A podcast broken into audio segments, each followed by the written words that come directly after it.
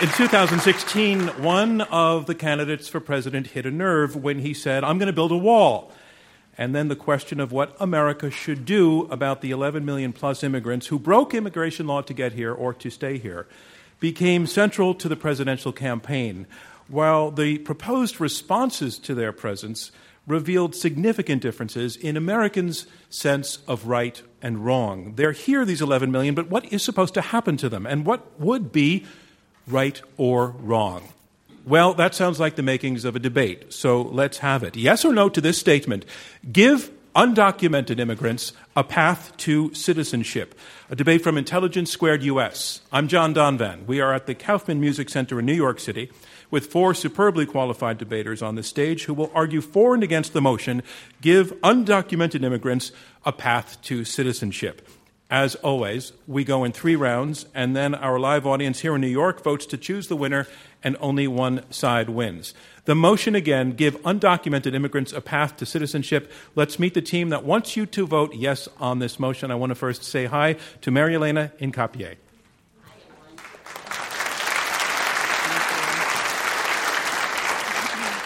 And Marielena, um, you're executive director of the National Immigration Law Center. You started there back in 2000.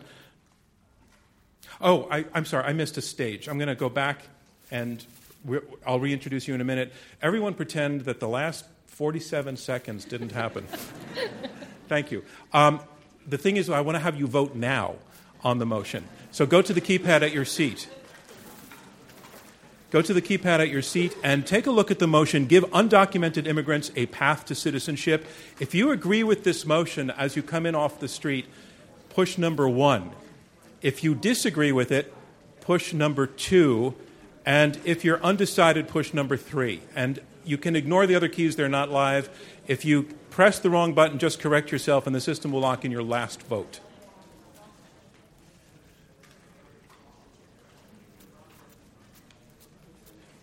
Oh, we have the wrong slide up on the uh, stage.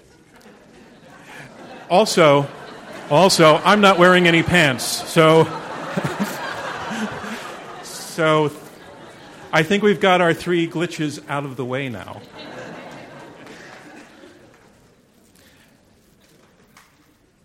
Uh, does anybody need help with the motion? Because I'm happy to read it out. One more time. Give undocumented immigrants a path to citizenship. Vote one if you agree, two if you disagree, and three if you're undecided.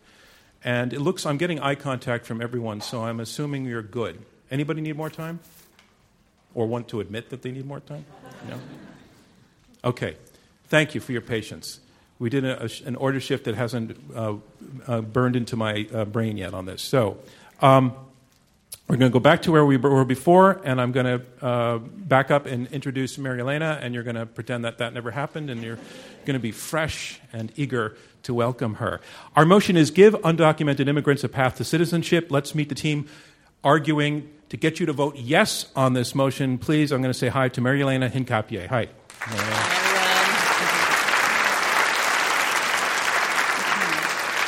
And Marielena, you are um, executive director of the National Immigration Law Center. You started back there in 2000 as a staff attorney and went on to give your whole legal career to the issue of immigration, immigration rights. And my, my question for you is did you, did you always have this goal? Is that where you saw yourself going? No, I actually started thinking that I wanted to be a DEA agent. Um, and after graduating from college, went back to Rhode Island, which is where I grew up, and really found that being in the immigrant community, that was my life's calling. And so that's what I've dedicated my life to. Okay, and you'll be arguing that side tonight. And can you Absolutely. tell us, please, who your partner is? Yes, my partner is the amazing, smart, and witty Angela Kelly, who is also a dear friend and colleague. Ladies and gentlemen, Angie Kelly.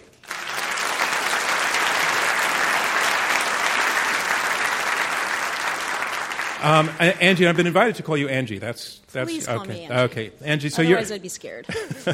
you're executive director of the Center for American Progress Action Fund Mm-hmm. and senior vice president at the Center for American Progress. Um, you were its first vice president for immigration policy, but you left the organization briefly in 2014 to work as an advisor to the White House. Um, what what was your area? What were you advising them on?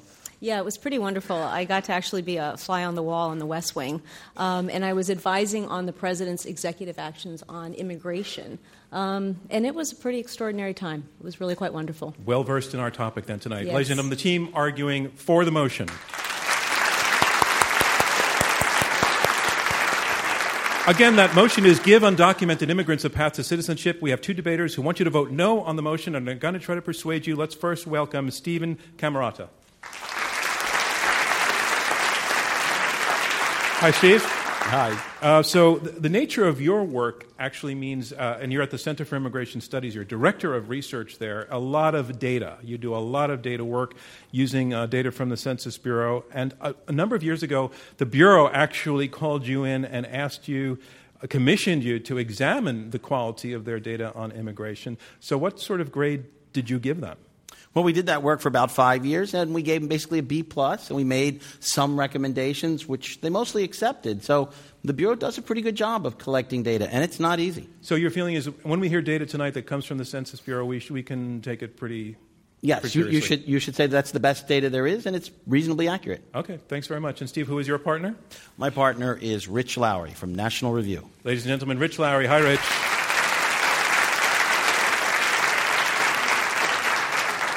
So, um, as just pointed out, you are the editor of the National Review. You were handpicked 20 years ago, nearly 20 years ago, by William F. Buckley Jr. to lead the magazine. Uh, and all this year, the magazine has taken a very, very, very strong stand against a gentleman named Donald Trump. Uh, you put against Trump on your cover last back in January, but when it comes to immigration, there is some overlap between the magazine's views and his. What is it, like uh, 50%, 70%? It's a little hard to say with precision because Donald Trump changes the details up so often. But I agree 100% with the sentiment that in this area and in every other, we should be putting the national interest first. Okay, the team arguing against the motion give undocumented immigrants a path to citizenship.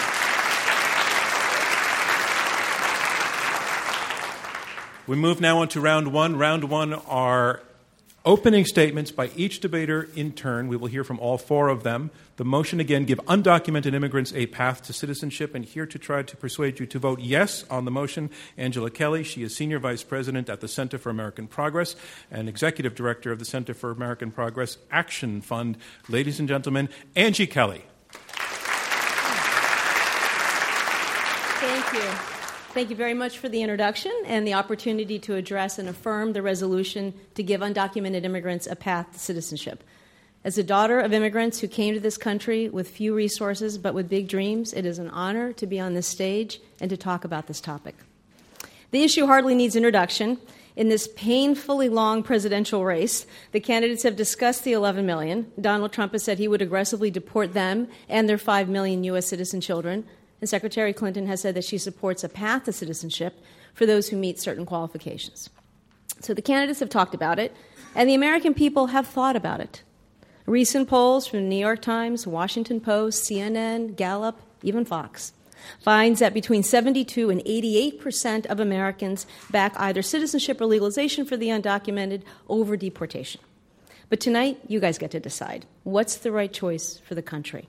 So, what I'm going to do is to address three questions that I think are really important for you all to understand the context of the resolution and the implications of your decision. The first is who are the undocumented? The next is why are they undocumented? And finally, what are the options for the undocumented? My dear friend and partner, Maria Elena, is going to discuss the benefits for all Americans for a path to citizenship. So let's get started with the who.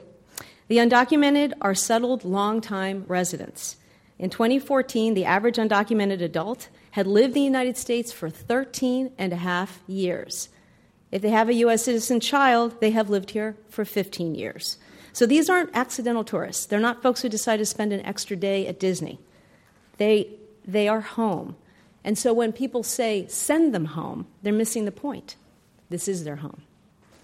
They're settled, and like many of us, they live in families. Nearly three quarters have children, and two thirds have a spouse or a sibling here in the U.S. Undocumented immigrants overwhelmingly live in a family, but they don't live with just each other.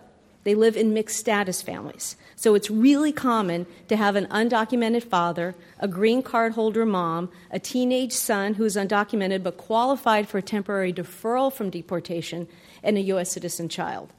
About 17 million of us live in families that are like that.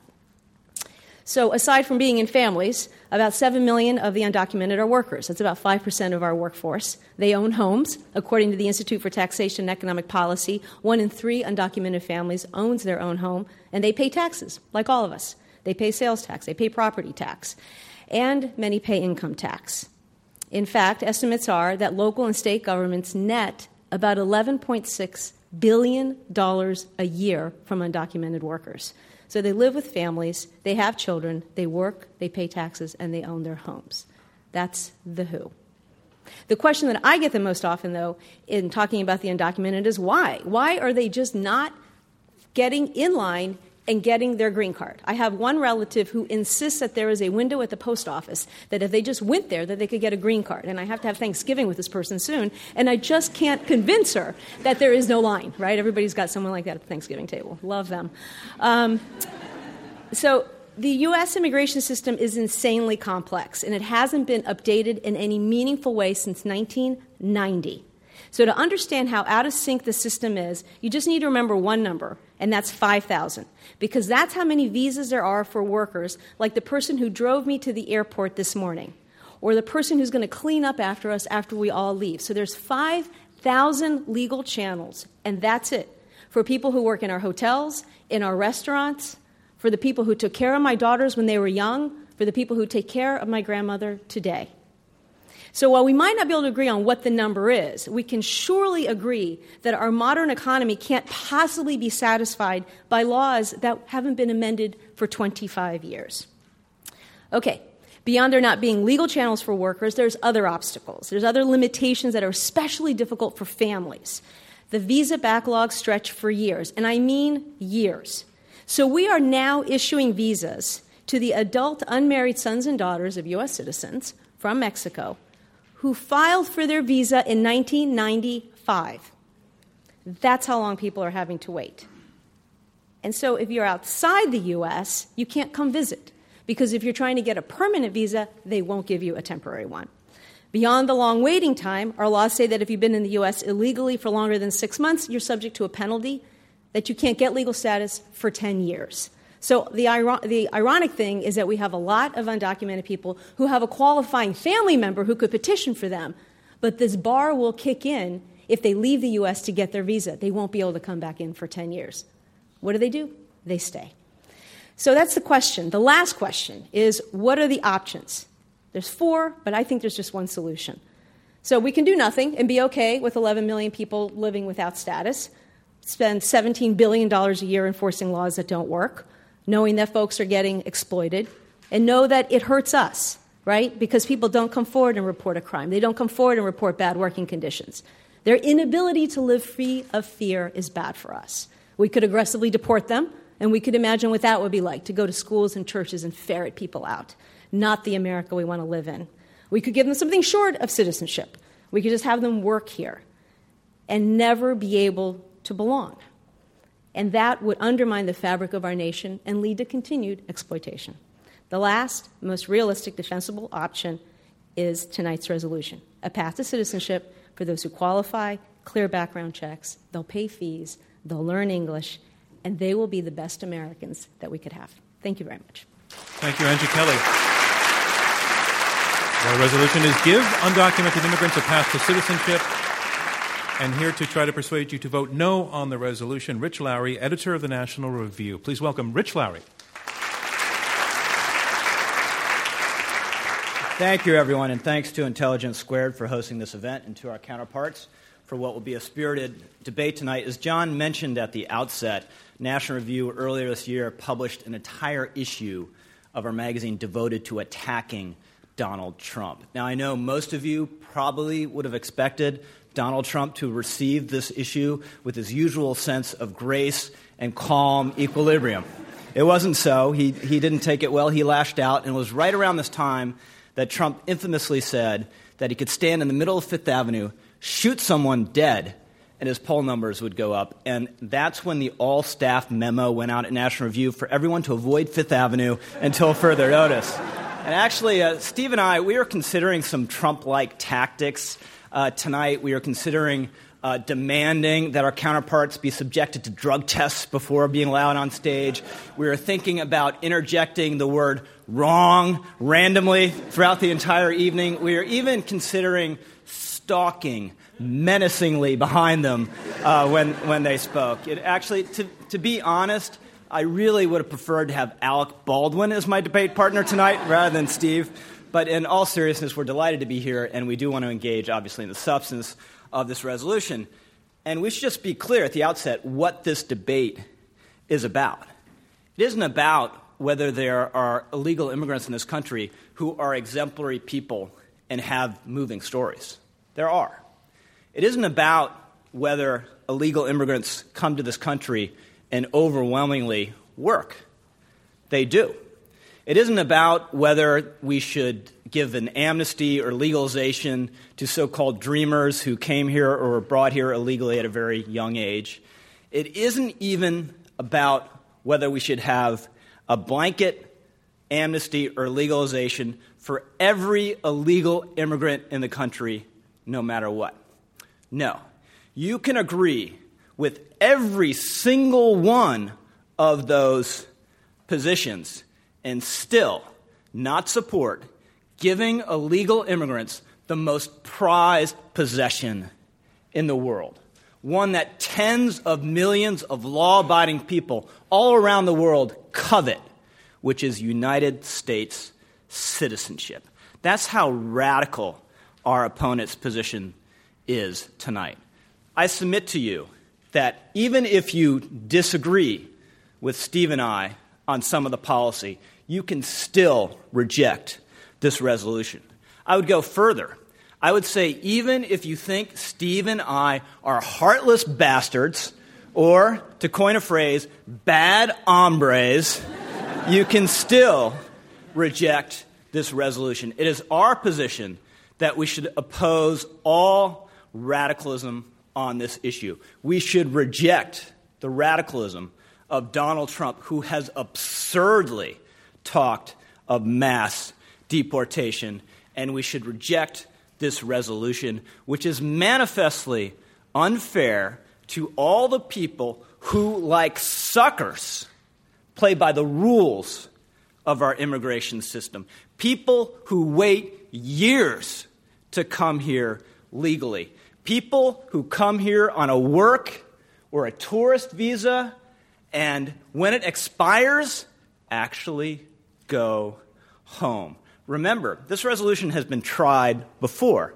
In 1986, we had an amnesty and a pathway to citizenship for 3 million illegal immigrants in this country. That was supposed to solve the problem. It actually made it worse. We have four times as many illegal immigrants in this country now, and if this resolution were to become policy, we would have millions more. By the way, the evidence from 1986 on the ground suggests, as a practical matter, even for most illegal immigrants, this resolution goes too far. In 1986, illegal immigrants were happy to take the amnesty or the legalization, but most of them, at the end of the day, didn't take the incredibly generous offer of citizenship. So, what's the better policy option here? It's very simple it's enforcement.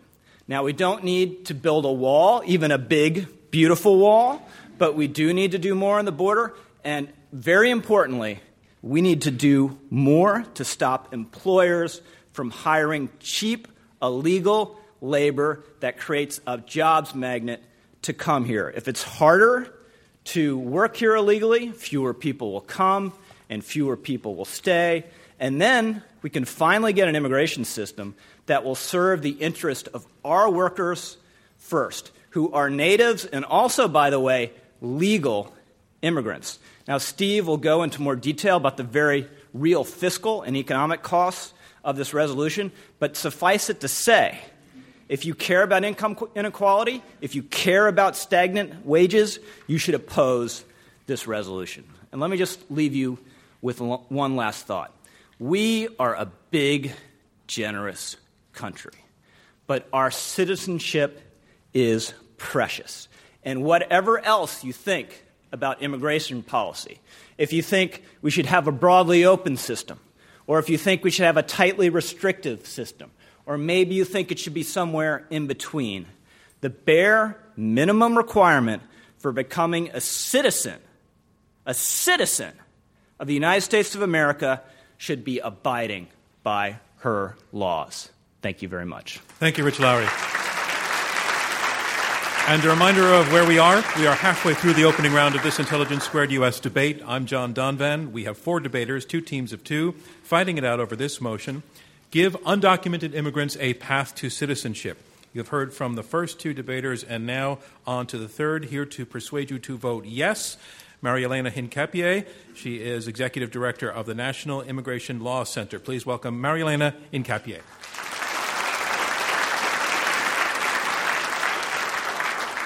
Thank you, John. Good evening, and thank you for the opportunity to argue for this motion tonight. I'm an immigrant from Colombia, a proud naturalized U.S. citizen, and I'll be voting on November 8th. I firmly believe in the promise of America, a promise which my parents, Arturo and Teresa, believed in. They were textile workers. They had a second and fifth grade education. They made the courageous and selfless decision to come to the United States. Why? For a better economic future for their children, just like millions of immigrants before and after them have done, including many of you who are listening and watching tonight. We're asking you to vote for this motion to give undocumented immigrants a path to citizenship for three reasons. One, we are a nation of laws. Two, we benefit economically. And three, it's good for our society. First, as a lawyer, I know that we are a nation of laws, but I also know that not all laws are created equal. We at the National Immigration Law Center work very closely with policymakers to draft and defend good laws. But we also sue over unjust laws, like Arizona's infamous racial profiling anti immigrant law, SB 1070.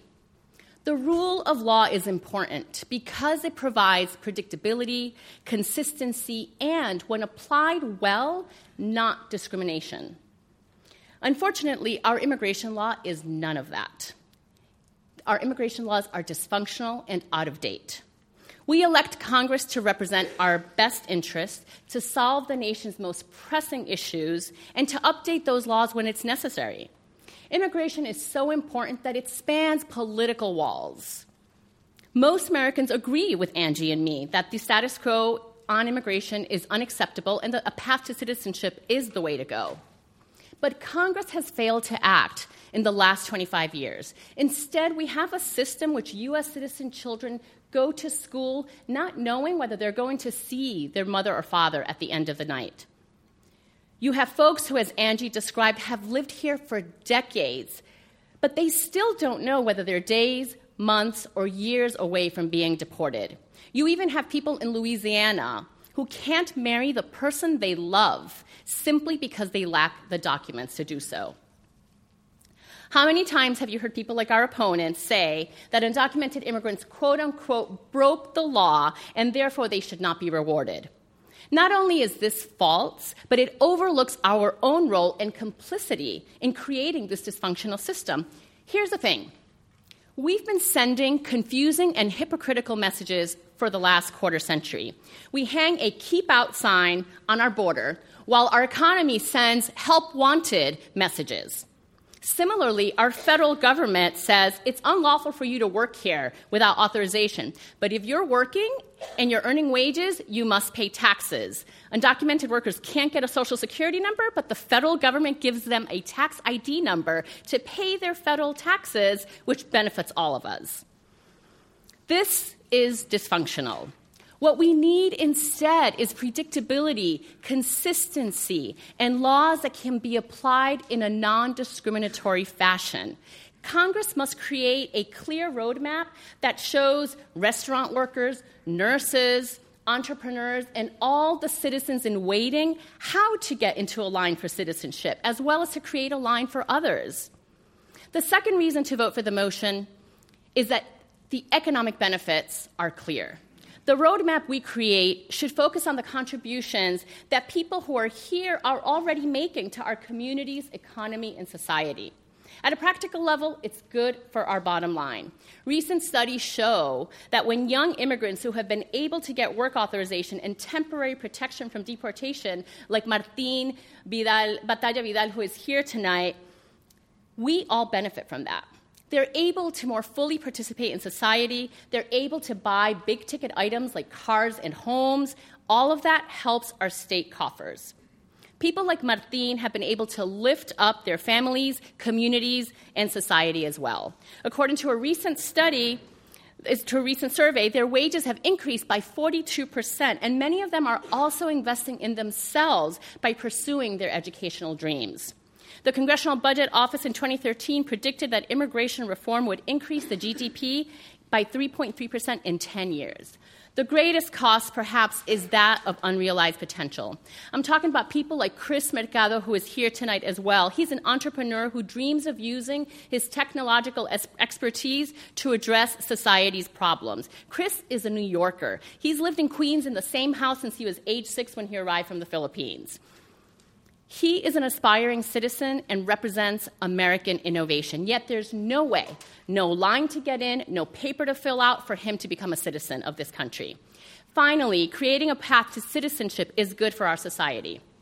It's in line with our American values of fairness, equality, and dignity. It recognizes the 11 million undocumented immigrants for who they really are Americans at heart and citizens in waiting. Our opponents want you to think of undocumented immigrants as outsiders, as others. You heard from Rich.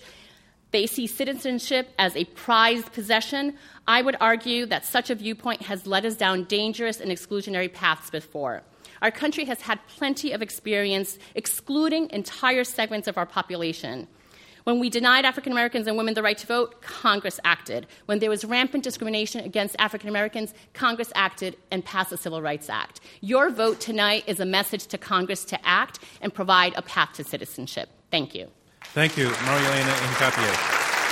And the motion again give undocumented immigrants a path to citizenship. And here to make his statement against the motion, Stephen Camarota. He is Director of Research at the Center for Immigration Studies.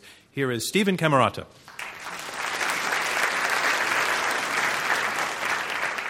Well, I just want to thank IQ Squared for inviting me. This is exactly the kind of unemotional, fact driven debate that we'd like to have and we need more of. So, my hat's off to you for an excellent program, and your goals seem to be unassailable. Let's start with some facts about the illegal immigrant population. Rich talked a lot about general principles, rule of law. It repeats the mistakes of the past. I'm going to give you a little bit more information to help you think about this question.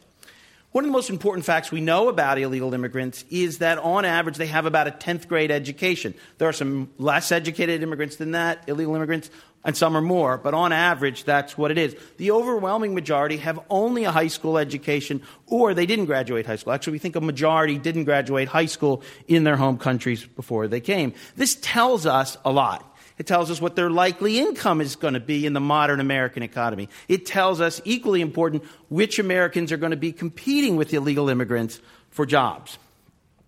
Now, we think there are about 7, 8 million illegal immigrants currently holding jobs in the United States, and the good news is the vast majority of Americans don't compete with them for jobs. They're at the very bottom of the labor market on average, given their skills. But the problem is that it's the poorest Americans who do compete with them for jobs. Americans who getting out of prison, Americans with a disability, Americans who themselves didn't graduate high school. And that also includes a lot of less educated legal immigrants. My opponents tonight identify strongly with illegal immigrants, and I understand that, and I think that's some to their credit. But we also have to keep in mind the Americans, even if they're not well represented in this room, the roughly 13 million who don't have a high school education, who research shows compete directly with illegal immigrants. If we let every illegal immigrant stay, the job competition stays. Now you might say, well, they might not undercut the native born anymore, the bottom line is you still fundamentally increase the supply of labor precisely among the most vulnerable part of the labor market. Just to give you one statistic, of high school dropouts in the United States who are of working age, only 42% have a job right now. It's a historic low. Their real wages have declined. We don't have a shortage of people without a high school education. And they have done extremely poorly. Let me talk very briefly about the impact on taxpayers. Again, what we know is people who don't have a lot of education don't make a lot of money. They use a lot in services, including illegal immigrants. The National Academies of Science just released a study indicating that even if you project out 75 years, people who come to America with a high school degree or less are an enormous fiscal drain. On average, about $150,000 during their lifetime. And an amnesty, a legalization or citizenship will make immigrants eligible, illegal immigrants, for even more programs, likely increasing that. Legalization doesn't change the underlying demographics about educational attainment and the modern American economy. The total cost of letting all illegal immigrants stay and giving them citizenship is likely to be about a trillion dollars to taxpayers. Now, it's true illegal immigration does make the economy bigger. More people is a bigger economy but there's no evidence it makes the native born richer. What it mainly does, it benefits the illegal immigrants themselves, if all of them get to stay, and it tends to come at the expense of taxpayers and the poorest and most vulnerable American workers at the bottom end of the labor market. Now, let me talk about something very briefly, and this is important. There's no administrative capacity to even process 10 million applications. Our immigration service just gave out citizenship to 900 criminal aliens. They were all due to be deported. But the system is so screwed up, the bureaucracy is so overwhelmed, they all got citizenship instead. When we had our last amnesty in 86, between one third and one quarter of the people who got it then did so fraudulently. Now, in the real world, any legislation that passes will be a massive undertaking, a huge giveaway to special interest. In 2013, the legislation that would have amnestied the illegal immigrants was longer than the New Testament. And it was filled with all kinds of special interest perks and giveaways. It was so complicated, no one read it. Everybody admitted they hadn't read it. And that's exactly what we're debating here. If we were to move to give citizenship to illegal immigrants, not only can't we process all those applications, but it would be the kind of legislation that we pass so often in Washington, where I live, one that no one reads and few people understand. Now, what's the alternative here? Well, the alternative is to start with something sensible, not rewarding everyone who broke the law. The alternative is to actually begin by enforcing the law. We're not doing that right now. Do you know that we have over 900,000 people in the United States who've actually been ordered deported by an immigration court but we never followed up. So they're all still here, basically. That's our immigration system. You know how many employers? Are there about 100,000 employers that hire illegal immigrants? Do you know how many got arrested in 2015? Maybe 50. That's our enforcement regime. So I'm proposing we actually try something we haven't tried before, which is enforcing the law. We, we control the border. We go after the employers who hire the illegal immigrants. We get the cooperation of local law enforcement. If even some illegal immigrants go home, it's good for American workers, it's good for taxpayers, it restores the rule of law. And it avoids this kind of radical idea that we should be handing out citizenship. And we don't need some big piece of legislation. Just enforcing current law would go a long way to moving the ball forward. Thank you. Thank you, Steve Camarota. And that concludes round one of this Intelligence Squared U.S. debate, where our motion is give undocumented immigrants a path to citizenship. Now we move on to round two. And in round two, the debaters address one another directly, and they also take questions from me and from you in our live audience here in New York.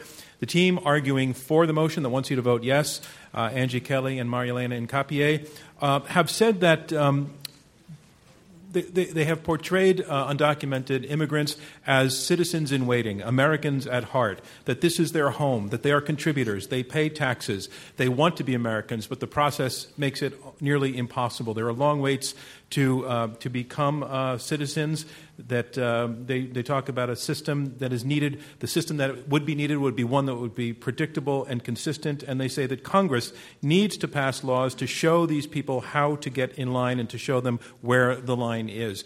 Uh, like their opponents, they think that the current system is not functioning very well, but for different reason. And their opponents, Rich Lowry and Steve Camarota, they portray citizenship as the most prized possession in the world, and they say that it is manifestly unfair to give it to people who have not played by the rules and waited in line like many have already. They argue that enforcement of the current laws is the solution, that to the degree that the system is not working, it's because the rules that are in place are not being enforced. Um, they also say that to try to offer a path to citizenship to 11 million immigrants now would cost a fortune, and that those who would pay the highest price would be the most vulnerable among native born Americans, the poorest and the least educated, because they would be competing for jobs. I want to go to the team that's arguing for, for you to vote yes uh, and, and bring to you your opponent's argument that um, it's just basically unfair to those who play by the rules already to let others kind of skip to the head of the line. And it's a, it's a coherent, cogent, quite clear argument. And I would like to know um, I'll, I'll start with you, Angie Kelly. What's your response to that direct argument that it's just not fair? Yeah, no, it's, it's, it's not fair to lots of folks because the laws haven't been updated, as I've said, for 25 years. And we have a lot of people in this country illegally who are living with someone who has a green card or as a U.S. citizen. They have a qualifying family member. But as I try to describe, maybe not too clearly, what happens is that because they've been here without status, we punish them. There's a penalty, there's a bar 10 years without status. So let's say I have a green card and I marry Steve because he's so super handsome. Steve, we're madly in love, right? You've been living here illegally, but I have a green card. So I could apply for him right? Now it's a two year wait, but let's say that's okay. Now he has to leave the U.S. to get the green card at the embassy in La Paz, Bolivia, because he's actually Bolivian, he doesn't look it. And when he tries to do that, they say, mm, no, no, sorry, you were here illegally. 10 year bar, Steve, you're not coming back to Washington to live with your beautiful wife, Angie. That's the problem, right? So it's not so clean right? It's not as if we've got all the undocumented people living in one apartment building just being undocumented and breaking the law. It's because we have a broken system. All right, let me take it back to Rich Lowry, who, who made the point originally. And, and so your opponent is saying that, that the situation is more complicated than your position allows for. Well, first of all, let me say Steve is a very lucky man. Thank you. Look, of course it's unfair. Gallup did a survey uh, recently uh, around the world, and there are about 120, 150 million people who want to come here. And our opponent's position is yeah, you, you get not only just to stay, but to become a citizen if you jump the border or if you overstay your visa. Now, in every, you know, in particular instances, there may be complications, there may be sympathetic cases, but to have that general rule as a, as a matter of category, you're going to make it possible for all these people to be citizens is manifestly unfair. We've all known people who've grappled with the immigration system, which is a nightmare, but most of the people we know do everything they can to stay within the rules. And the idea that illegal immigrants are Americans at heart, I think, is a little hard to take. They're workers at heart. They come here to earn uh, more money than they can at home, and they oftentimes send a lot of it at home. But in 1986, they were given the opportunity. You can be a citizen. What mattered more to them? Staying and working. So, this is a key weakness in our opponent's case. All Every single problem they identify can be dealt with with an amnesty or a legalization without going all the way to citizenship. Let me take it to Marielena.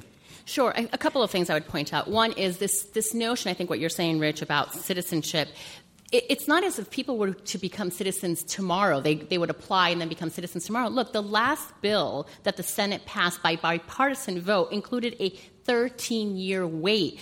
This, what we're saying is create a line, create a path to citizenship, let people know what the criteria is. That bill, in particular, and every bill that's been out there, has included a penalty, background checks. People have to show that they've paid taxes. There are all of these things that people would need to do to earn citizenship. And they would be on this path, which, again, the last bill but would I, be a long and arduous what, path. What I think I hear Rich saying i- though, is that for people in that position, and, and part of the problem here is we're generalizing about a lot of Yes. people. Okay, Yeah. let's acknowledge that. So Yeah. everybody's in different situations. Sure. But I think that the bottom line principle he's saying is that if you got to, if you're here now in that Mm-hmm. status, you're a, you're farther up in the line than somebody who is, you know, sitting in That's- Guatemala that's who would like to awful. come well, here. Yeah. th- that's a, that's a great point. But you know, this is what's been contemplated in legislative proposals: is that we clear out the family backlog, mm-hmm. right? So that Steve and I can be reunited much more quickly.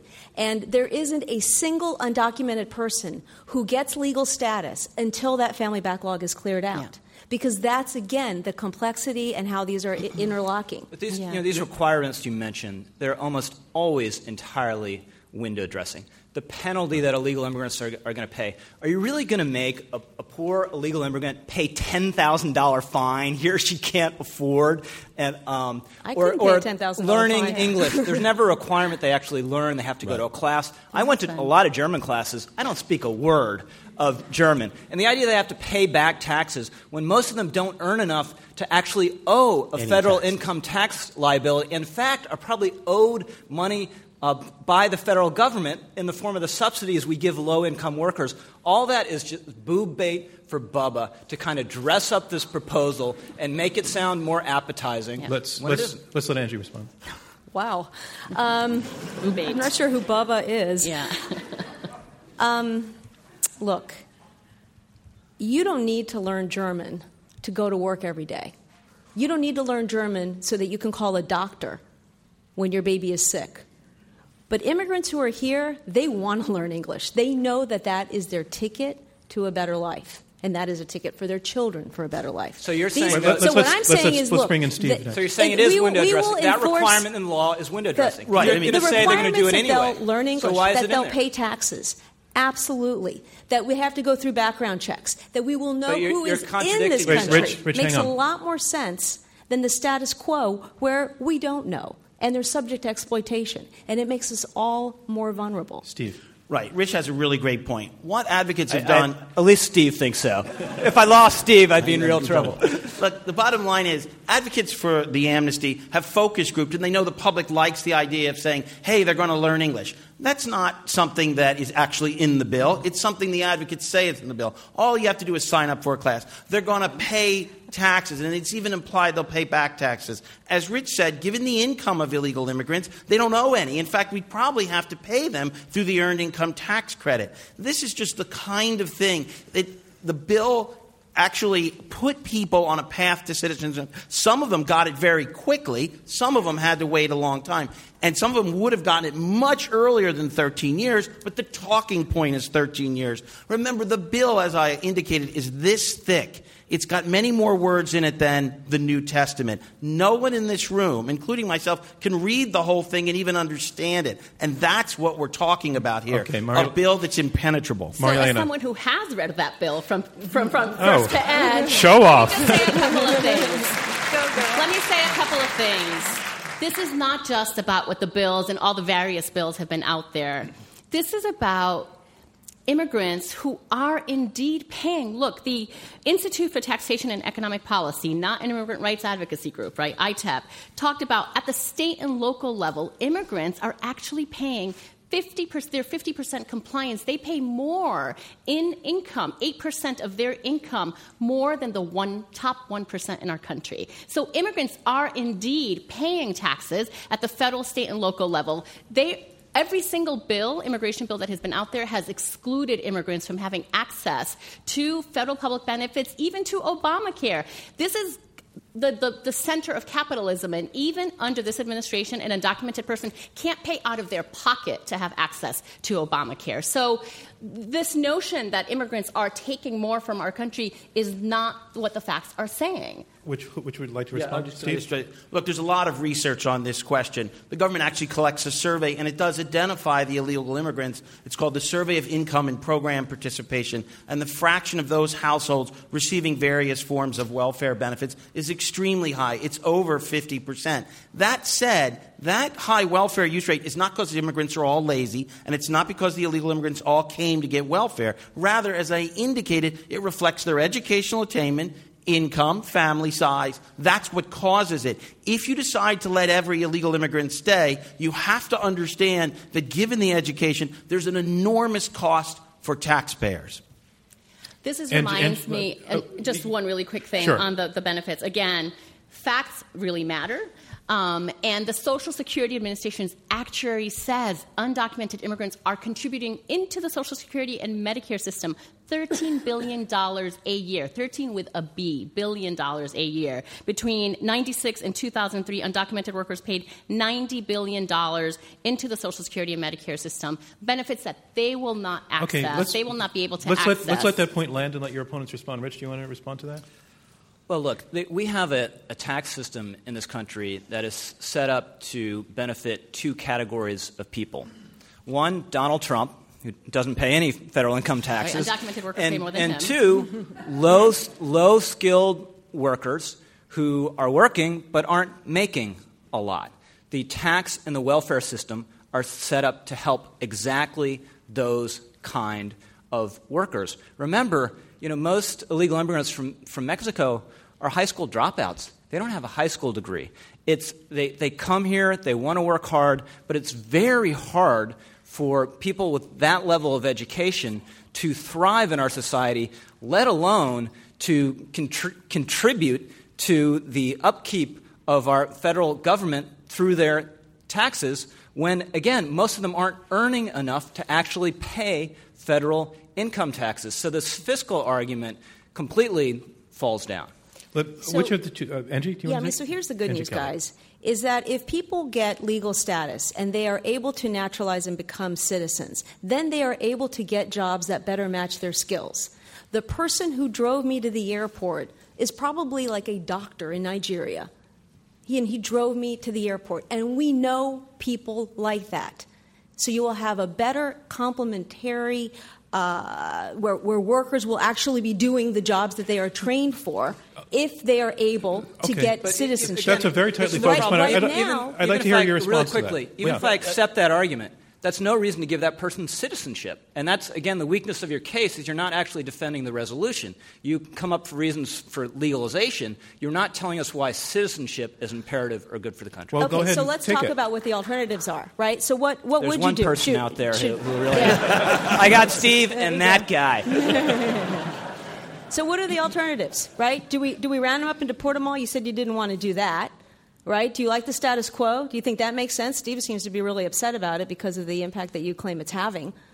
Do we give them less than citizenship and have them be in a second class status? What we know about that is that people actually earn less. It's not good for you to be in a second class status where you can't you're at the mercy of your employer.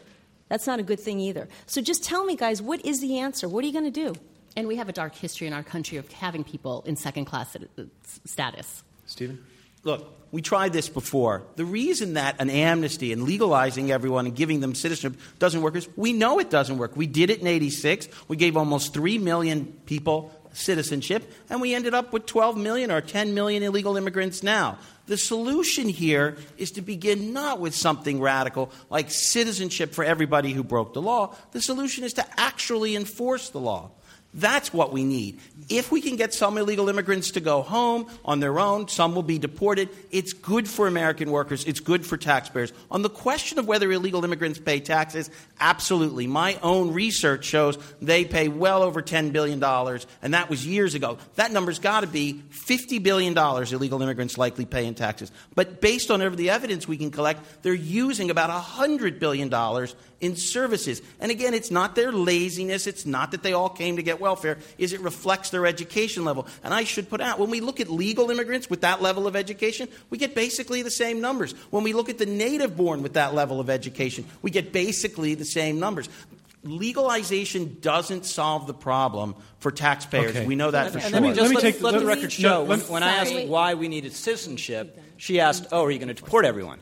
And the only argument for citizenship that I can discern is there might be some small hypothetical wage benefit to the illegal immigrants themselves. But again, every single problem they are um, surfacing and pointing to can be dealt with a policy short of citizenship. Might be a policy that Okay. Steve and I disagree You- with. But you're- short you're- of this team now gets two two turns in a row because Okay, thank you. Enjoy. I, I You wanted first, to Dora. go to the issue that Steve mentioned in your in your opening, Steve, about the alternative being enforcing our laws.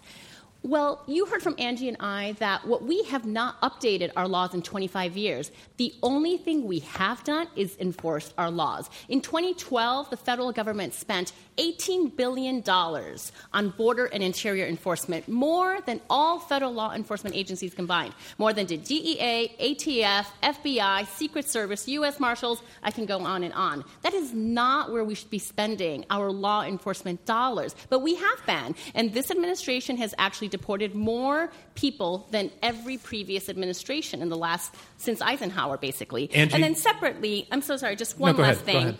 Is they seem to actually, you know what? I'll, I'll save this argument for later. okay, Like okay. You're concerned about the reason I'm breaking in. I, Don't forget it. I do Yeah. want to take it to you, Angie, is, is because um, Marielena's answer didn't respond to the point that was made. That I want to just know what the response is. And your, your opponents are saying that while indeed, um, as a whole, the 11 million um, undocumented immigrants pay taxes. They require a great deal more than they, they're paying in taxes in terms of public services, and I and, and I want to ask your Yeah, your I mean, response they're- to that. they're- first of all, they're not eligible for public service. right. So what what Steve generally is really pointing to is their children who, yeah, they cost. I, God knows my kids cost, right? So we count them as a cost, the immigrant household where kids are expensive, but then they but grow why, do- up. why doesn't and that they- hurt your argument? Sorry. Why doesn't that hurt your side's argument? Because because all children, I mean, what, what would be the alternative, right? And all children are costly because we spend money educating them. The parents are not eligible for any benefits. We're investing in the kids Who are U.S. citizens? who are U.S. citizens. And then when the kids grow up, guess what? They do well.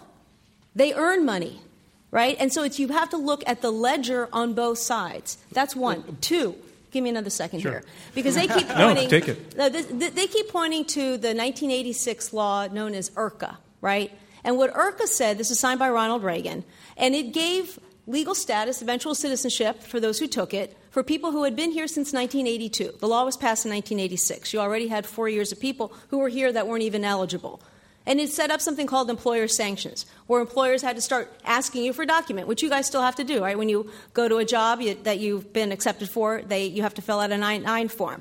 But what the law didn't contemplate is that people will continue to come. That was the failing. It didn't anticipate a future flow. So people would come with smugglers, not with visas. That's what has to change. And this notion that that was some kind of a magnet, that's not true.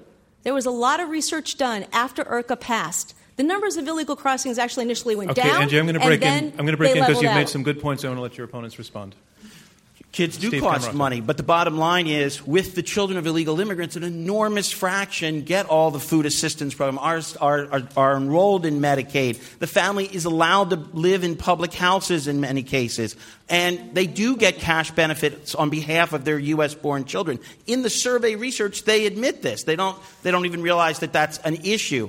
Many, many immigrants do not get those things. The reason that illegal immigrants are so costly is because of their educational attainment and resulting income. That's the bottom line. Uh, here's the, here's the take home point. If, you, if you're a native born person who doesn't have a high school education, you too are a fiscal drain. But it's your birthright to stay here. When we're talking about illegal immigrants, that's a very different question. And to Rich's point, even if you want them all to stay, does that mean they all have to get citizenship? One of the things to think about about even a legalization is programs like the EITC, the Earned Income Tax Credit, and the Additional Child Tax Credit. Our two biggest cash programs, illegal immigrants right now can't get them. Once legalized, the previous bill that we just talked about that supposedly barred folks clearly made them eligible. And that's in the tens of billions. That program is pushing $100 billion, those two programs, together in total cost. That's a very big deal, and that's an added cost we get from legalization. Okay. Mary Elena, I, I want to go to audience questions in a moment, but one other point that your uh, opponents brought up in their opening was that the the it's the it's the most vulnerable Native born Americans who are vulnerable, Yep. uh, who who would be hurt by a, a mass amnesty Yeah. or um, or path to citizenship. What about that? Yeah. So, listen, I am all for ensuring that our labor laws are enforced, that we increase minimum wage. I mean, if our opponents are so concerned about native born workers and documented uh, immigrant workers, we should be increasing minimum wage, providing a living wage, making sure that uh, workers have uh, the right to organize unions and have collective bargaining, right? It is all of the different tools we have as a country to lift the floor for everyone. This argument by opponents all the time, including Jeff Sessions, who appears to be the best uh, advocate for U.S. workers when it comes to immigration, constantly being against the raising of the minimum wage. That is what will make a difference. If employers knew that they were not going to be held accountable, I'm sorry, if employers knew that they would be held accountable and would have to pay and be penalized for uh, violating uh, discrimination laws, for violating uh, overtime laws, minimum wage laws, they would not hire undocumented workers. Can I, can I just uh, address this quickly? The, the problem with the minimum wage, certainly at the level the left wants to go to with a $15 minimum wage, is at the margins, you are discouraging employers from hiring people. So these are people trying to get their first foot on the ladder uh, of economic success in this country, and you're cutting it out from some margin of them. I'm open to the idea we should subsidize low wage workers in this country, but you can do it through the program Steve mentioned earlier, the EITC, which is a subsidy for work and doesn't actually cut anyone uh, off from entry level jobs. And just very quickly on the deportation numbers, because this is a very important point. These numbers are bandied about that President Obama is the, the you know, chief deporter in American history. They are um, manifestly nonsense. They're based on an accounting gimmick. Even President Obama has admitted uh, as much when he was getting hit for, by advocacy groups on this. He said, you know what? Those numbers are misleading. Because it used to be that people were stopped the at the border, turned around, sent back to their native country, and they weren't counted as deportations. All of a sudden, the Obama administration started counting them as deportations, and interior enforcement has been gutted in this country. The former right, me... head of the um, ICE has on the record saying if you're in, once you get inside the country, you have very little to fear from. Let me let Marielena respond. Can you do it briefly so that yes. we can get to questions? Two things sure. on the minimum wage. In California, we have increased the minimum wage, and guess what? Farm workers. Guess who's applying for farm worker jobs now in California? U.S. workers, because it now pays a living wage, and farm workers have access to overtime. So that's one piece. Second, on enforcement, if let's forget about the statistics for a minute, but there's a reason why in the immigrant community families have been separated. Children have been put into foster care because there has indeed been an increase in interior enforcement. That is the reality on the ground. That is why the immigrant rights community has gone against President Obama and has called him deporter in chief. It is the reality on the ground. It is happening. No. It is, has devastated okay. no, it's entire not. communities. Interior depart- uh, deportations have been declining pretty much every year. Every year, the Obama administration. Look, there's a reason why you said don't pay attention to the no, statistics saying, on this one because you can actually look it up. You can actually look this one up. This year, the numbers Casey have decreased, but the numbers have manager. in fact increased because of the appropriations that Congress has provided. Okay, I'm going to go to audience questions. I just want to mention that um, on our app, you can listen to our debate on the minimum wage, um, available through the Apple Store and Google Play. It's very nice successful. segue. This is why John's the moderator. Yeah, there you go. Uh, ma'am, you're wearing an orange scarf. If you stand up, the mic will come down from your right hand side. And if we could ask you to tell us your name very briefly and then come out with a question on topic. Thanks. My name is Joy, and um, I suppose um, California accepted. Um, migrant workers have been exempt from minimum wage, and so we pay, I don't know, what, $2 an hour or 50 cents a day or whatever it is for uh, migrants to pick our crops. And if we don't have illegal immigrants who hold these jobs, who is going to provide us with food that, that we're growing? Thank you. Very well phrased question, and let's take it to the side that's arguing yes on the motion. I think the reality is undocumented er- workers, probably without a path to citizenship, will continue to pick our crops, and that is the status quo that many of our opponents want. Look, a lot of it at the core of the status quo is corporate greed. Employers who want to keep earning a, a profit off of paying substandard and poverty wages. I entirely yeah, agree with that. In that I entirely agree with that industry sentiment. Are that look the vast majority of people who are picking our crops are undocumented, right?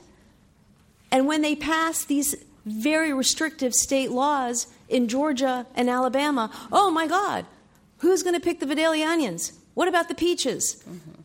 And they waited and they waited for U.S. workers to show up, and guess what? They didn't. So we need to get real here. We benefit, guys. Mm-hmm. We benefit for what we spend in the grocery store every single day. And so it's a question of like, I don't know. It gets down to the morality of it, John. It's sounding like, like what, you're. What are we going to do? It's sounding like your opponents are agreeing. Let, let with Steve you disagree first, and then I'll agree. All right. Okay. Oh, no, a split. no, no, no. Let me say this: about five percent, maybe four percent of all illegal immigrants work in agriculture. When you think of illegal immigrants, the one group you should never think of, and this is from the Pew Hispanic Center, but I agree with them, is farm workers. It's a trivial fraction. 30 years ago, it was a fascinating question. But the vast majority of illegal immigrants compete with natives for service jobs, construction jobs, things like that, in light manufacturing and so forth. We know, we have a pretty good idea what the labor costs are. So I would like to see wages rise a lot for agricultural workers. It's hard work. I did some of it as a kid when I was young. I think it'd be great. We know that when you buy fresh fruit and produce, only about 6% of the cost is actually goes to the person who picked it.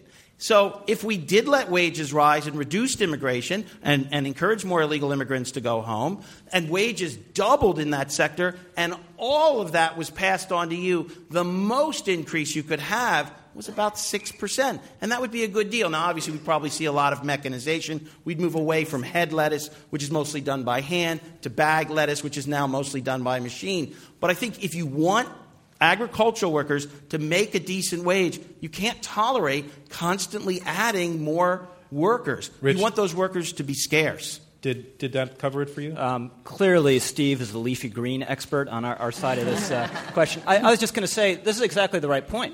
Employers love illegal labor because they can pay them less. Yeah. And the idea the American economy would grind to a halt if we had less illegal immigrants is completely false. Almost every single occupational um, category can come up with is dominated by natives. And if you can't find someone to cut your grass or to drive your cab or whatever it is, you know what you can actually do? Now, this is a radical concept. Hold on to your seats. You can pay your workers right. more. That's right. we agree. Yep. You agree? yeah. Okay. It's, so one area that we agree, we think the solution is different, though. Right down the front here. And Mike's coming down the aisle for you. Hi, my name is Nasib, and I'm a recent immigrant from Syria, a legal one. Uh, my question is for the side. No arguing, one was going to ask. It's, I'm uh, just, I'm just saying. my question is for the side arguing for the motion. Let's say if there were an amnesty next year, what happens in 2015 when there's 30 million undocumented immigrants? Do we also give them citizenship? Say it again. If, if Let's we, say if there's an we, amnesty next year, uh-huh. what do we do in 2050 if we have more illegal immigrants? If we have 30 right. million illegal that's, immigrants? That, that's a great question. And this is where the interconnectedness of this issue is really important to understand. What we need to do is to update our legal immigration system. We want people to come with visas, not with smugglers. Remember the 5,000 number. We need to create wide enough channels so that people come here legally for jobs that we need them to do. We need a dynamic system that isn't just a fixed number that's, that's, that's picked literally out of the air 25 years ago about how many visas we're going to have in different employment categories. And we do need to make it so that employers pay a price if they hire someone that's without authorization. And we do need to have border security. But we still have the 11 million who are here now. And the question is, what are we going to do about that? Um, look, the bill that passed, con- uh, passed the Senate in 2013 didn't just give citizenship to illegal immigrants, it doubled the flow of new immigrants into the United States. And that's one of the reasons it died in the House, and that's one of the reasons there was so much public opposition. It doubled the number of guest workers and the number of green cards. Why do we have limits on immigration? Is it because we're mean and ignorant? No. It's because we worry about the absorption capacity of our schools, of our physical infrastructure. We want to assimilate and integrate immigrants. We want to think of them as our fellow Americans. We want them to think of themselves. And you have to have those things at a manageable level. Right now, there are about 33 million legal immigrants in the United States and maybe 10 to 12 million illegal immigrants in the United States. Angie's position is not only do we give citizenship to everybody here, but we have to dramatically increase the level of legal immigration. What does that mean that's for workers at the bottom end of the state? Position. Yeah, that is said. not what I said. That's exactly what I exactly said he is that the we system need we to have make now. sure that no, we have no, to bring dude, in. Remember, we're married. Wait a minute. to. We're gonna we're gonna clarify. we're going to we're, Yeah, whoa, whoa, this, whoa, mar- whoa, this whoa. is going like a typical marriage right stop. here. Like a- it sounds like a Trump and Clinton debate. Hold it, hold it, hold it, hold it, hold it. We're going to rewind the tape and see what you Oh, actually. good. No, let's Ma- let's let you st- let you. Can you in two sentences say what you said she said, and then let her say what she said she said? Two sentences. Yeah, she endorsed the bill in 2013 that doubled the number of immigrants coming into the country. I did, yes, I think the bill from 2013 was an important and smart move. That was a bill that the Chamber of Commerce and the AFL CIO, organized labor, supported that legislation. And you don't think that they're not worried about American workers? And yeah, the number of green cards increased because guess what? We propose that over time they go to the undocumented. And I don't think that's a bad thing, right?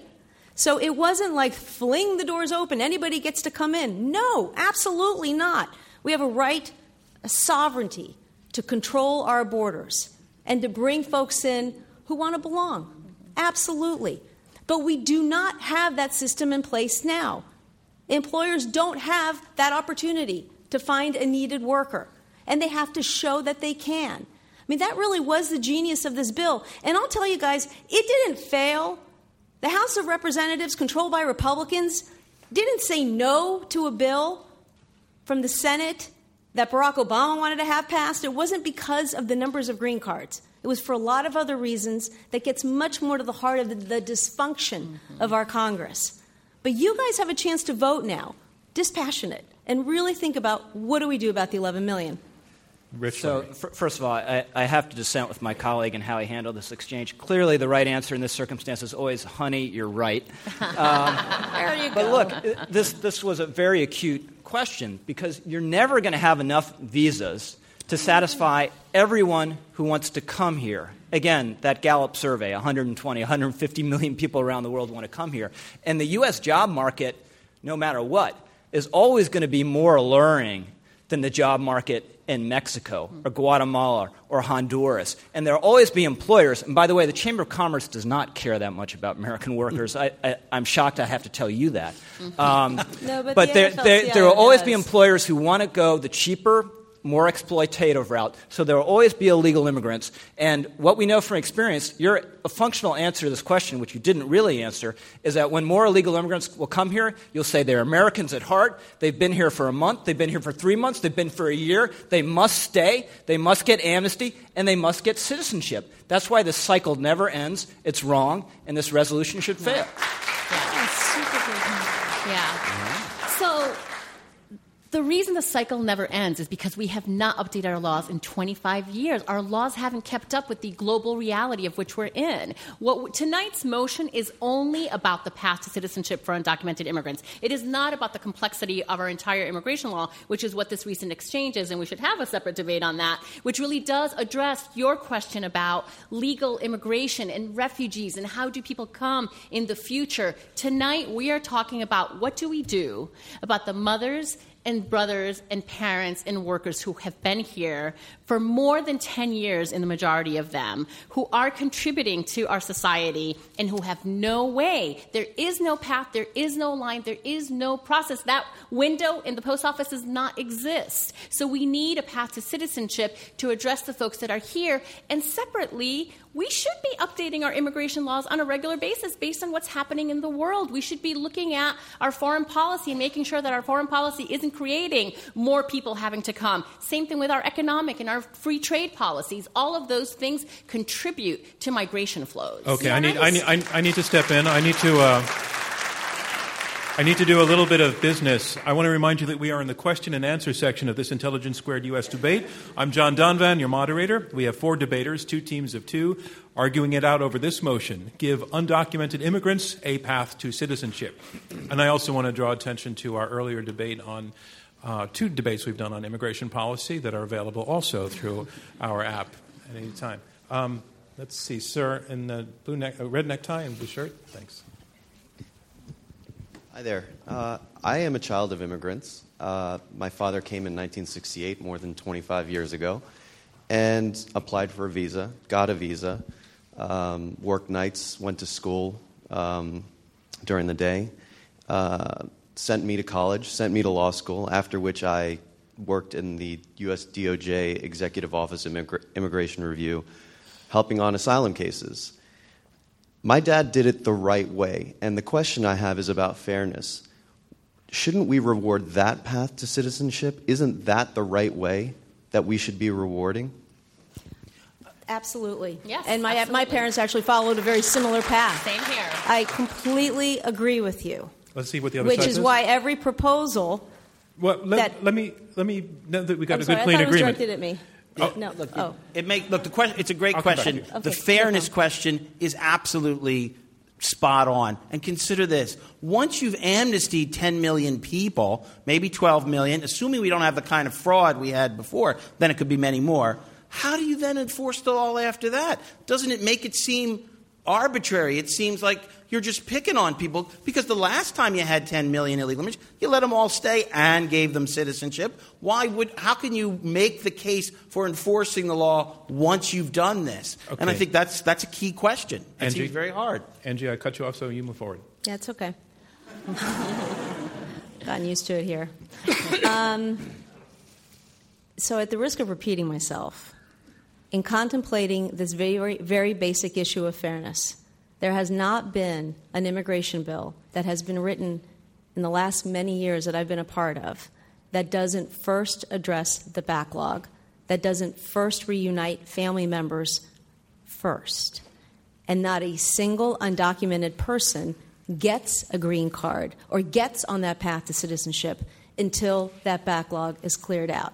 And I just want to go to another point, though, because? Wait, I feel I- a little bit. May I just say something? No, wait. I- no, there's no, no, no, no. There's something that's not making your sense to me in your answer, and I may just not be getting it. Okay.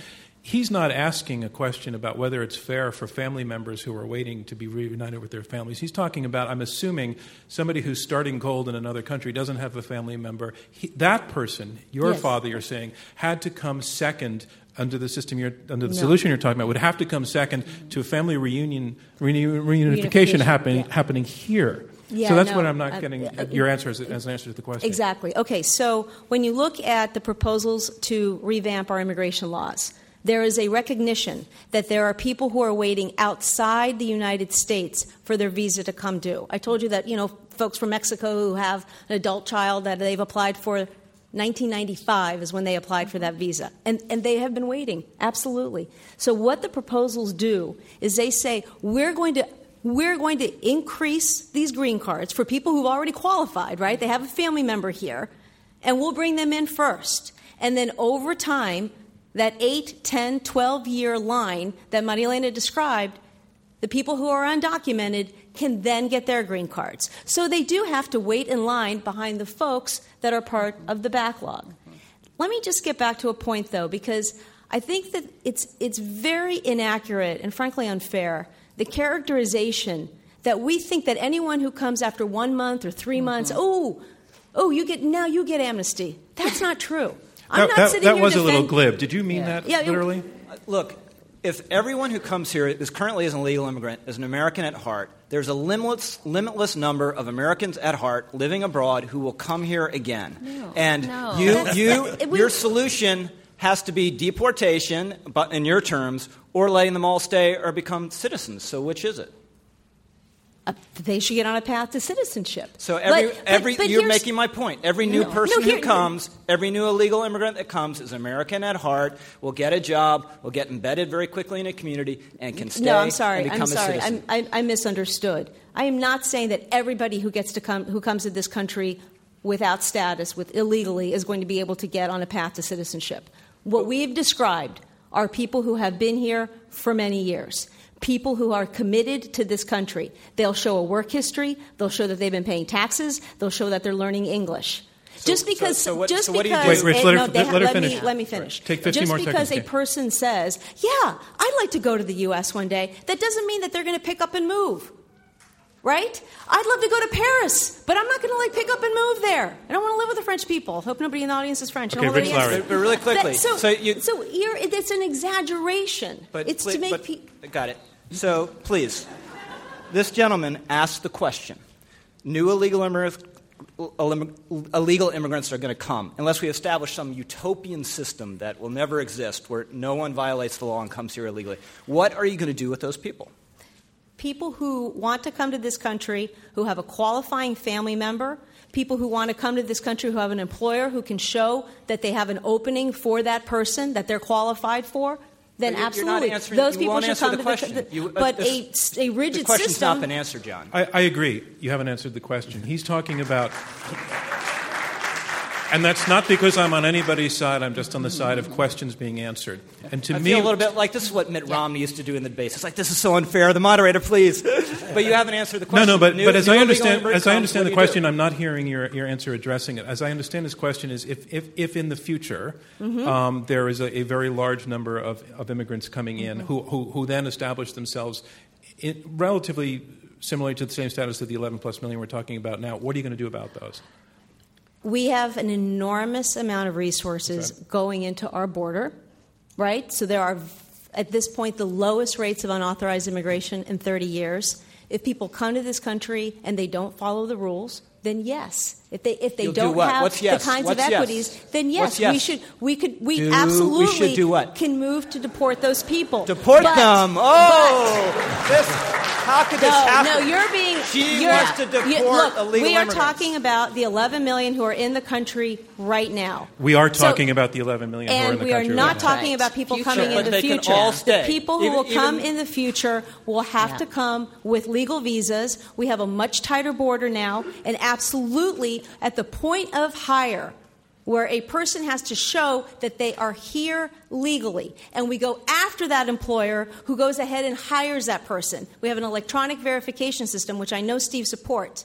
That makes a lot of sense, but it has to be combined with legal visas and wide channels, enough for people to come to this country, and we have to deal with the people who So, are here. so what Andrew is saying is that the situation does not have to repeat. It does not have to be 1986 all over again. We can. Th- th- we're talking about one group of 11 million uh, immigrants now, and once their their status is resolved.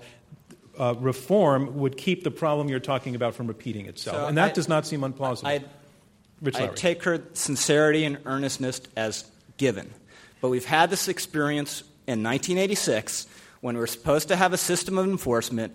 It never worked. It was never truly implemented. We have a new population of illegal immigrants, and the solution is to do exactly what we did in 1986. Mm. Inevitably, as this gentleman points out, there will be more illegal immigrants who come, the population will build, and then how can we deport 500,000 people? That's so mean. How could we Yeah. deport I a just million? want Let me- to say Yeah. one thing be It's very exactly quick. the same. got It's very quick. I'll give it. I'll give you 15 seconds because I want to hear from Marilyn. Okay.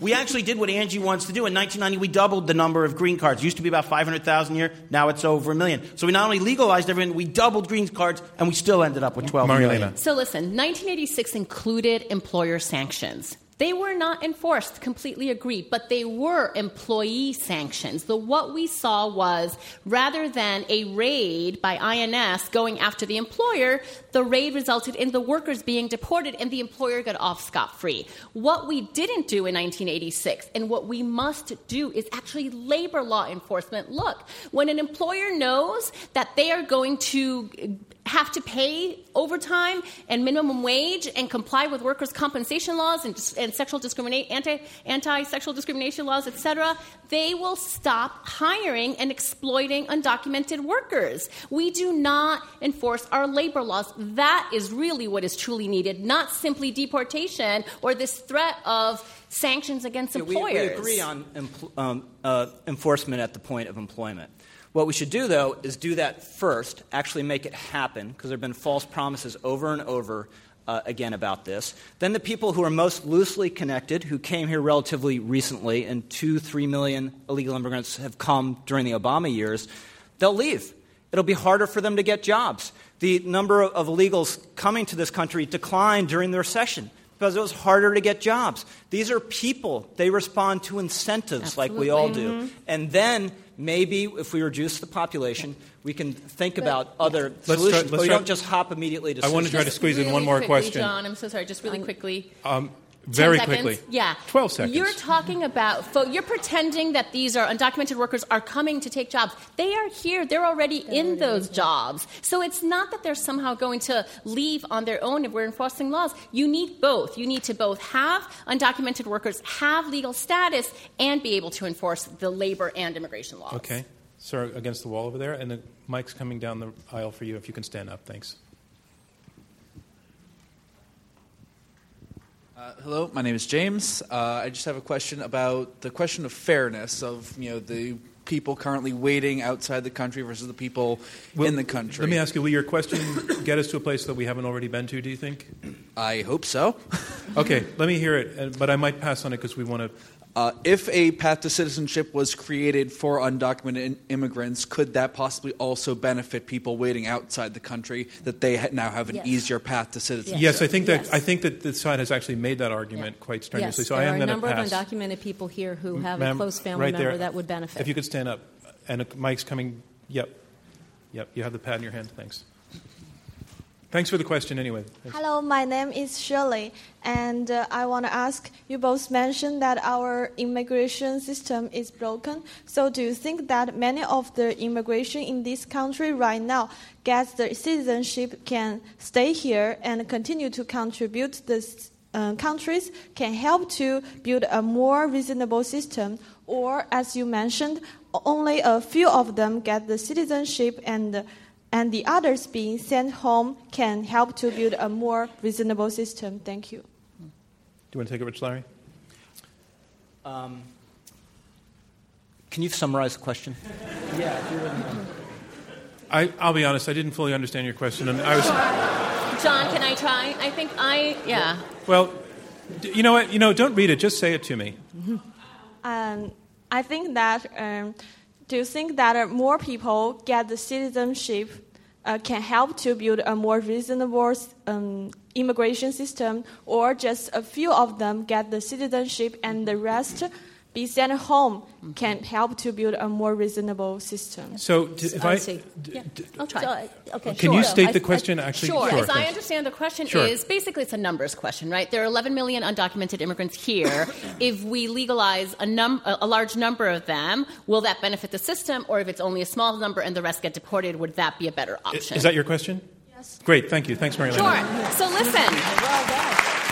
The immigrant, yeah, the immigrant among the panelists understands. So listen, um, it it all comes down to criteria. We believe that we should come up with criteria to decide who is eligible, and undocumented workers would then have to come forward and prove that they're eligible, and that number, whoever is eligible based on the criteria that we have come up with. Now, we believe that is probably the majority of undocumented immigrants that are here, and not only will that make our system, our immigration system, more reasonable, but we believe that it will help our economy, it'll help our society, and frankly, we believe that that is part of the fairness. People have been here contributing and for waiting for 25, 10, 20, 25 years without any way to become citizens. Response from the other side?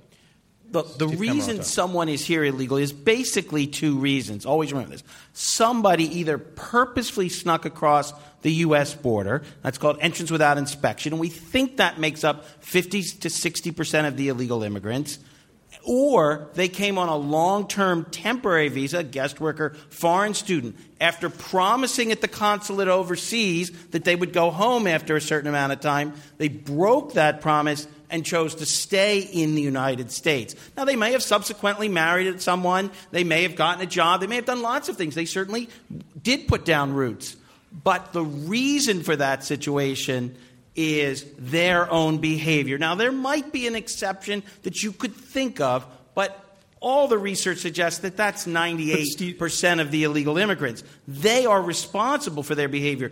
And that's why I think Rich has so emphasized why would you reward them with citizenship, But Steve, how is, even if you think you Steve, how is that an answer to her question? Because I think her que- the sense of her question was, if things work out that with the current 11 million that that most are deported or most stay, which would be the better scenario for the country? Oh, if if we could encourage more people to go home uh, of illegal immigrants, then that would be good for workers and taxpayers. It would be fair and it would restore the rule of law. So it would be good for workers, good for taxpayers, the public fisc, and it would restore integrity to a system badly lacking Just in a it. very minor point. The, the way you're getting people to leave does not have to be deportation. Now, deportation is a legitimate tool of enforcement. Both sides apparently agree on this point. But if you make it harder to work here and to get a job, people will leave. There's been a lot of talk about how the levels of illegal immigration from Mexico now are sort of netting out to 0 mm-hmm.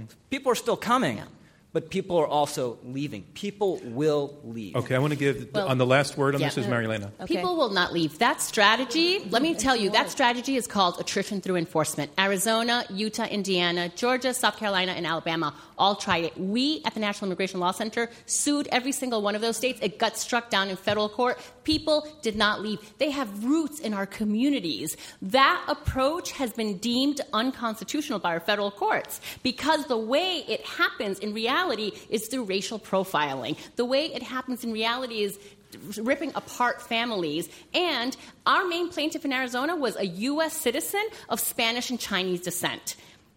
We, Steve's, com- Steve's comments reminded me of something else the profile of who is undocumented immigrants. They keep talking about the poor and uneducated, et cetera, et cetera. The majority of undocumented immigrants, and actually the growing number of undocumented immigrants, are from China and India. Very, very well educated who are overstaying their visas because they now have deep ties to our country and because of political and economic reasons in their home countries. And that, so, and that concludes round two of this Intelligence right. Squared U.S. debate where our motion is give undocumented immigrants a path to citizenship.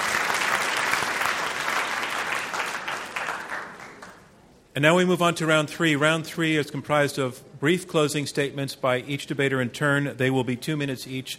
Again, the motion give undocumented immigrants a path to citizenship. Here making her closing statement in support of the motion, Marielena Hincapié, Executive Director of the National Immigration Law Center.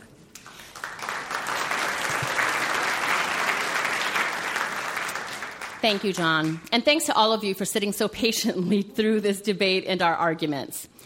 While you wouldn't know it from listening to the anti immigrant, anti refugee, anti Muslim rhetoric during this presidential debate, this is an issue that does not matter whether you are a Republican, a Democrat, or an independent. It's an issue about people, about economic opportunities, and our values as Americans. Let me level with you, and several of you asked this question. My family and I also came to the United States with a green card. I could argue that we came in, quote unquote, the right way and be fine with closing the door behind us. But I'm also painfully aware that if my parents migrated today instead of the 1970s, I wouldn't be here with you. My siblings would not be teachers, biochemists, health professionals, or small business owners. But I continue to believe in the promise of America.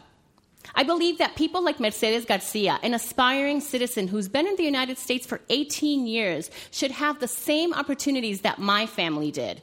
Mercedes is a single parent because her husband was deported five years ago, and she hasn't seen him since then. She's raising three American daughters. The oldest is 18 and will be voting in Colorado for the first time on November 8th. Mercedes is a registered nurse in Mexico and wants so much to contribute and give her skills to this country. When we've been on the right side of history, we've updated our laws to include people, not to exclude them. Tonight's debate boils down to this. The difference is Angie and I want Mercedes and her family to stay together. They want her citizen children to grow up without their parents or, or to also be deported. The difference is we recognize that America as a whole benefits when people like Mercedes can fulfill her full potential and pay even more taxes. Our opponents want to deny Americans those contributions. Providing a path to citizenship sends a powerful message to undocumented immigrants that we are one community, one country. They are part of us, and they should have the ability to be fully invested in the country we all call home. Please vote yes for the motion to provide undocumented immigrants a path to citizenship. Thank you, Marielena Hincapié. Hincapié. And here to persuade you to vote against the motion in his closing statement, Stephen Camarota, Director of Research at the Center for Immigration Studies. Well, thank you. And again, I want to thank Intelligence Squared. Look, I've, spent a lot of time talking to you about data and why I think that the case is, should not be that we should let all illegal immigrants stay and give them citizenship. But instead, I'm going to tell you a quick story. It's a true story. I knew someone in this situation. I actually knew two people in this situation. Imagine two people came from India as guest workers to the United States. And these two people worked as guest workers for the six years that they were allowed. Now, remember, before coming, they promised a consul officer that they would go home after six years. Both of them had girlfriends. Both of them wanted to stay. Who can blame them, right? But one said, Well, look, I've given my word. I have to go home. I have to abide by the rules. And he went back to India. The other one didn't. He didn't get married, he just hung out with his girlfriend. He got a job, he delivered pizza. And the point is, he's still here. He's been here for a long time. He's had several girlfriends in that time period. Now, the thing about it is, if you buy the argument of our opponents, the right thing, the morally right thing to do is to allow the person who violated what he said he was going to do, the person who has consistently violated the law for about eight years in this case, that person not only gets to stay, but he gets citizenship. And the poor slob who did what he promised, who obeyed the rules, is stuck back in India thinking, what? I'm a sucker. If I had only broken the law, if I had only broken my promise, if I had only violated the law, if our opponents are successful, I could have stayed too. And not just being allowed to stay as a guest worker, I get American citizenship at the end of this process. So when you think about people, think about those people and think about that poor slob in India who did what he was supposed to do and now is so much worse off if our opponents did get their way. Thank you, Steve Camarota. The motion, Give Undocumented Immigrants a Path to Citizenship, and here making her closing statement in support of the motion, Angie Kelley, Senior Vice President at the Center for American Progress. Thank you. So I want to give a brief summary, I think, of what policy we've been talking about, and then I also want to get a little bit personal. So the good news is that we can do this, right? We don't have to choose between having border security or having unlimited number of people coming to this country and a path to citizenship. The best way is to enact reform that transforms what we all agree is a chaotic and broken system into an orderly and controlled one. If we combine enforcement at the border and at the workplace with legalization and citizenship, then we can actually have a sensible system that works for our country. The three legs of legal immigration, dealing sensibly with the 11 million, and robust security at the border and at place of employment will actually solve the problem. And it is a question of fairness, absolutely.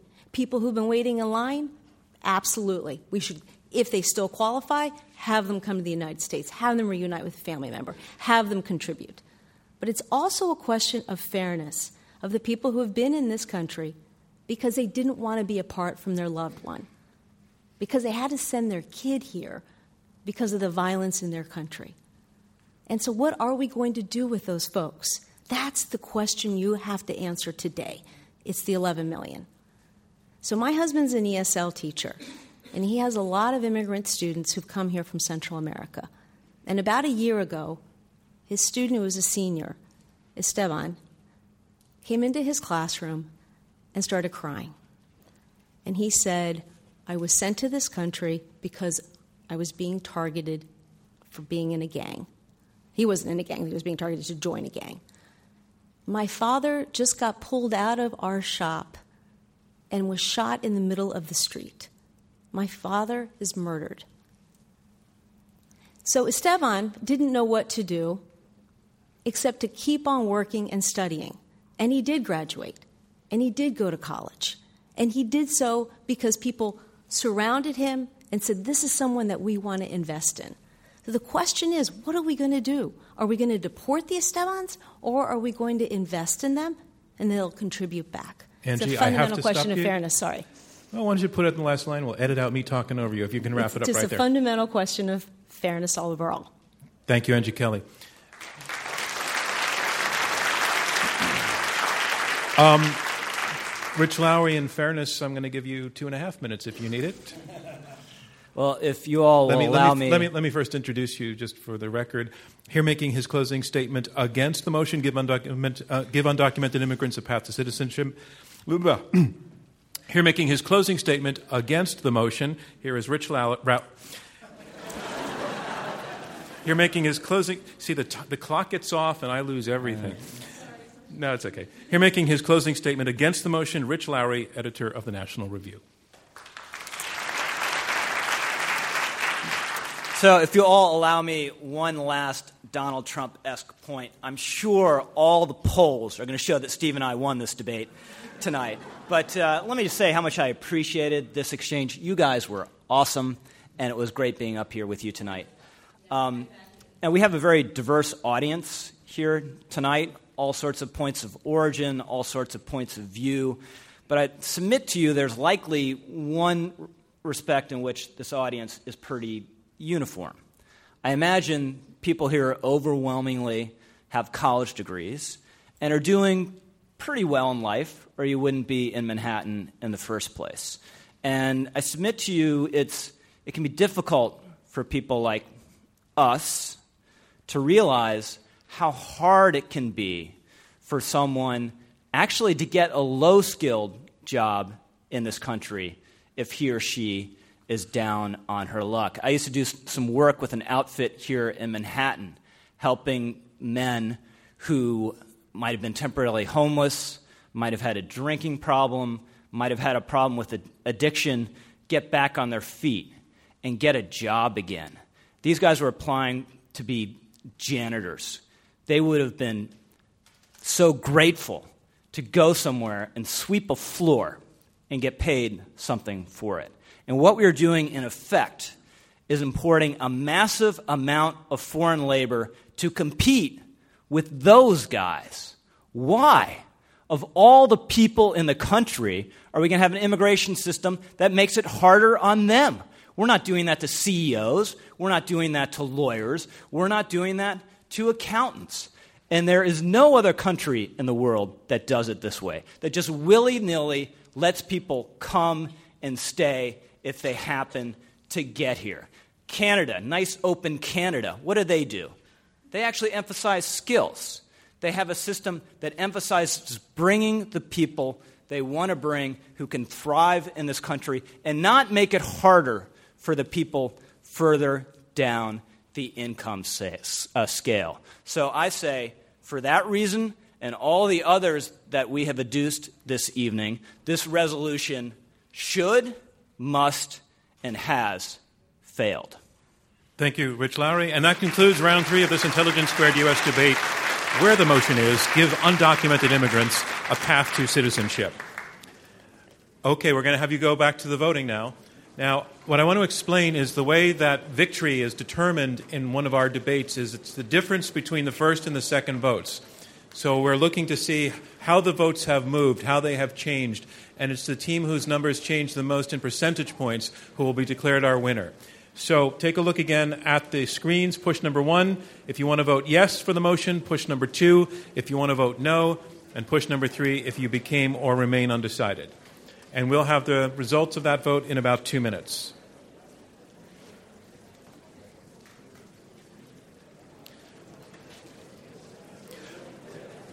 Yeah, it happens a lot, yeah. Does anybody need more time for this? Is everybody done? Does, all right. I'm going to, again, gauge by your eye contact that you're all looking at me for my fascinating comments, which are coming right now. Here's what I want to say. Um, um, I said at the beginning what we aspire to at Intelligence Squared is, a, is, a, is, a, is just respectful but robust uh, argumentation where the two sides bring facts and logic, but but they bring a civility to it, but that doesn't mean it can't get tough. And in terms of what we aim for here, tonight may have been one of the best nights we've ever had. I want to congratulate all four of you for doing this. Really.